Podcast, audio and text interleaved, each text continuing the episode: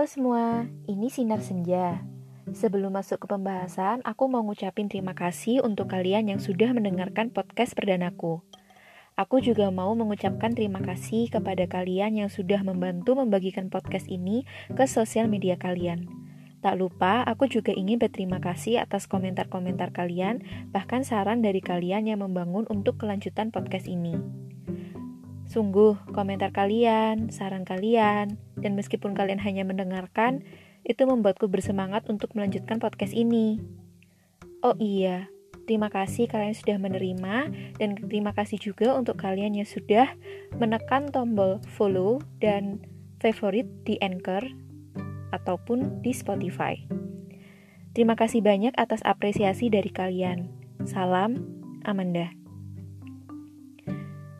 Gimana kabar kalian selama quarantine day? Pasti baik-baik aja kan? Kalau kalian sekarang sedang tidak baik-baik aja, entah itu karena masalah hati, capek fisik, ataupun pikiran, yuk istirahat dulu, tarik nafas dalam-dalam, rehat sejenak. Aku tahu kok, pasti yang sekarang sedang menempuh kuliah online atau sekolah online, dosen dan guru kita itu kalau ngasih tugas di luar nalar kan, bikin capek. Eh, uh, banyaknya nggak karuan. Nggak apa-apa. Daripada kita kena virus kan lebih baik kita menjaga diri sendiri di dalam rumah. Work from home. Kalau kalian sekarang sedang sakit aku doakan semoga lekas sembuh ya. Dan mari kita berdoa semoga pandemi ini segera pergi agar kita bisa beraktivitas seperti sedia kala. Oke, di pembahasan perdana ini Aku mau membawa kalian nostalgia ah ke masa SMA. Kalian masih ingat gak sih sama lagunya Krisya yang Aku masih anak sekolah satu SMA Itu seru gak sih kalau misalnya kita dengerin lagu itu pas kita udah lulus SMA Tuh kebayang kan? Nostalgia waktu SMA itu tiba-tiba udah menghantui kepala aja. Oke, Aku ngajak kalian ke masa SMA karena masa SMA itu adalah masa paling emas menurutku. Kenapa aku bilang begitu? Karena saat kita menginjak bangku SMA, sikap kita itu udah tidak selabil saat SMP. Dan masa SMA adalah masa-masa terakhir kita bisa main-main. main-main tuh kayak main-main ke rumah temen tanpa mikirin paper, esai, atau tugas online lainnya. Itu kita nggak perlu mikirin itu. Um, istilahnya kalau kita masuk masa-masa SMA kita ngerasa kayak seudah gede gitu nggak sih? Padahal nih ya kita ini masih ABG anak baru gede. Wow. Padahal kalau misalnya kita dibilang dewasa itu usia kita kalau udah nyentuh 21 tahun loh. Segitu banget ya pemikiranku dulu. Oke lanjut. Aku mau tanya deh ke kalian. Apa sih yang kalian kangenin pas masa SMA Hmm, kalau aku pribadi sih jajanan di kantin, temen-temen yang gila semua itu. Canda ya temen-temenku. Bangunan sekolah, gurunya, dan kisah kasih di sekolahnya. Uh, kisah cintanya nih maksudku nih. Ya ampun kayak Gali dan Ratna. Enggak, enggak, enggak. Bercanda. Ah, aku sama sekali nggak kangen sama pelajarannya loh ya. Titik. Meskipun pelajaran-pelajaran itu sih yang buat aku lulus. Tapi aku nggak kangen. Kalau yang bahas masalah kisah cintanya itu aku yakin sekali sih kalian pasti punya kisah-kisah cinta di SMA itu. Bohong kalau misalnya kalian bilang nggak ada. Hmm. oke okay, aku mau cerita masalah masa SMA aku deh buat ke kalian. Siapa tahu kan kisah-kisah SMA kalian itu mirip-mirip gitu loh sama aku Masa SMA aku ini bisa dibilang seru. Alasannya adalah aku bisa masuk jurusan bahasa yang isinya cuma 12 orang. Oke, emang dikit sih, tapi ini cuma di jurusan bahasa doang. Kalau IPS sama IPA banyak banget anaknya. Bahkan jurusan IPA itu bisa 7 kelas. Anaknya itu bisa sampai 40-an. Sedangkan IPS ada 5 kelas. Anaknya juga sekitar segituan sekelas. Wow, bahasa minoritas banget ya ternyata meskipun isinya cuma 12 orang nih kelas tuh udah kayak pasar ramenya. Waktu temen-temenku pas SMA ini ternyata udah punya bibit-bibit barbar ya. Awalnya sih kita membentuk geng. Ya ampun anak cuma 12 orang bikin geng segala. Bayangin ya di kelas itu terdiri dari 7 perempuan dan 5 cowok. Di 7 perempuan ini yaitu bikin geng gengnya terdiri dari lima orang. Nah sisa dua kan? Ngapain sih kita itu punya pemikiran untuk bikin geng-geng segala? Eh tapi kalian jangan mikir kalau aku masuk geng ya. Enggak aku sama sekali nggak masuk geng. Waktu aku anak SMA itu aku bener-bener anak rumahan banget dan istilahnya kayak pulang sekolah ya langsung pulang gitu. Nggak ada istilah untuk osis atau apa gitu. Mm-mm, karena rumahku jauh. Ya aku kupu-kupu uh, jadi setelah ada geng-geng itu ada benteng di beberapa anak termasuk aku pas awal sekolah aku tuh agak susah bergaul gitu loh sama mereka teman-temanku tuh ya hanya itu itu aja tapi saat kami sudah menjalani masa sekolah sekitar tiga bulan, aku sudah bisa beradaptasi dengan mereka. Karena waktu itu, jadi ada program di sekolahku tuh untuk menjalin persaudaraan antara satu angkatan gitu. Satu angkatan berarti kelasku sendiri tuh kayak ada acara. Nah, di situ tuh kita mulai akrab. Kita tuh naik ke para layang tuh, tapi kita nggak lewat jalan rayanya ya. Kita tuh ngelewatin semak belukarnya itu loh. Uh, seru banget. Aku masih ingat sampai sekarang. Oke, okay. Kalau kalian tanya kabar geng itu, hmm, sebenarnya sih masih ada ya secara tersilat. Cuma kita akhirnya bisa nyatu. Malah kita malah kebagi. Geng cewek sama geng cowok. Ada-ada aja sih ya ampun. Tapi tapi kita nggak bisa dibilang geng-geng banget sih. Biasa aja. Aku masih ingat banyak drama yang terjadi di kelas yang isinya cuma 12 anak gitu saling musuh ke satu anak, saling menghasut untuk membenci orang lain, melihat cinta temannya bertepuk sebelah tangan, pengkhianatan, saling mengkhianati, dan bahkan cerita cinta segitiga yang terjadi di kelasku. Buset, nih anak cuma dikit tapi ceritanya banyak banget dah. ini ya, kalau teman-teman SMA aku denger ini, aku yakin sekali mereka bakal tertawa. Ya, aku siap-siap aja bakal dikomentarin nih. Canda temen-temenku oke. Aku masih ingat sama salah satu anak kelas. Dia itu cowok paling nyebelin sedunia aku nggak bisa akrab sama dia sama sekali. Meskipun kita sekelas selama tiga tahun ya aku sama sekali nggak bisa akrab sama dia. Ibaratnya tuh aku tuh kayak air sama minyak. Uh nggak bisa nyatu berantem mulu.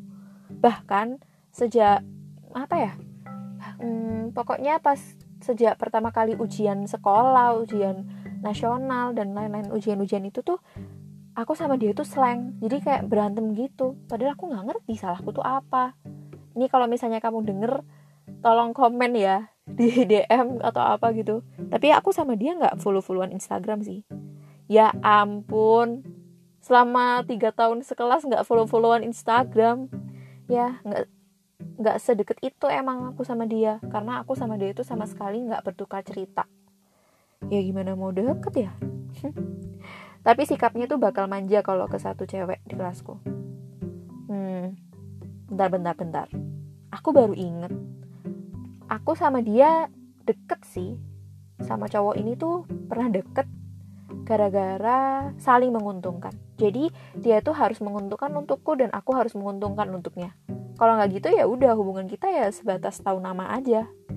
Ya ampun jahat banget deh kita berdua ini. Gara-gara aku sama sekali nggak ngefollow instagramnya twitternya aku nggak tahu apa pun itu dan aku mengganti akun lainku aku lost kontak sama dia sampai sekarang aku nggak ngerti tuh e, kabar dia gimana yang aku tahu sih dia kuliah di salah satu universitas swasta di Surabaya ya semoga kamu baik-baik aja ya Hmm, masa-masa SMA itu nggak lengkap katanya kalau nggak diselangi sama kisah cinta. Aku bertemu dengan satu cowok. Ih, mau mulai cerita ini tuh kayak aku males banget gitu loh sebenarnya. Cuma nggak apa-apa. Aku ceritain aja. Karena dia termasuk salah satu kenangan manis waktu SMA aku. Eh, cie, kenangan manis. Oke, kita, kita kembali ke laptop. Aku bertemu dengan satu cowok. Dia adik kelasku kami bertemu karena satu antar jemput. Karena kita satu antar jemput, kita semakin akrab. Aku selalu menganggap dia itu sebagai adikku sendiri. Tapi lama-lama aku tidak tahu nih, siapa yang duluan merasakan jatuh cinta. Ya, akhirnya kita terjebak friend zone. Aku masih ingat waktu itu dia itu mengungkapkan perasaannya.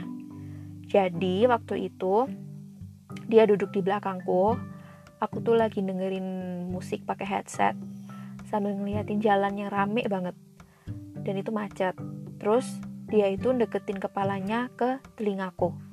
Terus habis itu dia itu ngomong kayak gini. Nggak salah ya kalau aku suka sama kamu. Buset, aku langsung noleh ke arahnya. Terus aku lepas headsetku, terus aku kayak memastikan lagi gitu loh apa yang aku denger itu bener apa enggak. Terus aku ngomong, hah? Apa? Bener? Hah? Dalam hatiku, apa yang merasukimu sehingga kamu tuh bisa ngomong kayak gitu ke aku? Kesambet apa sih? Pikirku dalam dalam hatiku berontak seperti itu ya. Terus dia itu langsung lihat aku sambil senyum jahil nggak ada siaran ulang katanya gitu. Oke okay, nggak ada siaran ulang. Namun karena aku nggak peka sama kondisi dia aku juga sendiri nggak bisa nerima uh, situasi di mana dia itu suka sama aku tapi aku hanya menganggap dia itu sebagai adikku sendiri yang aku sayang banget. Sayangnya hanya sebagai adik ya. Itu dan tapi lama-lama setelah dia pergi nih dia pergi dia akhirnya memilih pergi untuk pacaran sama temennya. Ya setelah dia pergi tuh aku ngerasa kangen. Aku rindu sekali dengan jahilnya dengan cerewetnya dengan perhatiannya dan bagaimana tutur katanya ke aku dan gimana cara dia berbuat baik itu ke aku tuh aku sangat merindukan dia. Dan kayaknya aku kehilangan dia. Aku akhirnya sadar kayak kayaknya aku suka deh sama dia. Terus aku akhirnya ngomong jujur ke ke adik kelasku ini eh bodoh banget aku tuh. Aku baru sadar deh kok aku nih bodoh banget ya? Ngapain aku tuh ngungkapin perasaan ke orang yang udah punya pacar? Ya jelas ditolak lah. Tapi seenggaknya kan dia tahu kalau ternyata aku tuh juga punya rasa gitu loh sama dia. Ya udahlah udah lama. Ya karena kejadian itu akhirnya hubungan kami merenggang. Kami nggak pernah lagi berkomunikasi satu sama lain. Dan sekalipun berkomunikasi hanya cuma hai udah gitu doang gara-gara itu aku nggak tahu dia sekarang ada di mana. Oh iya aku juga nggak ngefollow kok akun instagramnya. Sama aku juga ganti line jadi udah nggak ada hubungan lagi. Apa kabar ya dia? Sekarang dia ada di mana ya? Ya ampun. Jujur sampai sekarang itu dia adalah orang yang sangat aku rindukan saat di masa SMA aku punya sih satu foto di album fotoku. Jadi aku simpan fotonya. Aku memang sengaja nyetak fotonya untuk aku taruh di salah satu album fotoku. Hmm. Aku harap aku bisa bertemu sih dengannya lain waktu. Semoga semesta mengabulkan ini. Aku gak mau kehilangan salah satu teman terbaikku, meskipun pada akhirnya kita gak saling menyapa. Ah, sedih kan? Udah-udah, aku mau balik lagi. Aku gak mau membahas dia terlalu lama. Hatiku jadi sedih kalau mengingatnya lagi. Udah, udah. Aku mau membahas yang seru-seru lagi. Pek, pek, pek. Oke. Aku mau membahas masalah geng antar jemputku. Ya, ya meskipun ada dia sih, gak apa-apa.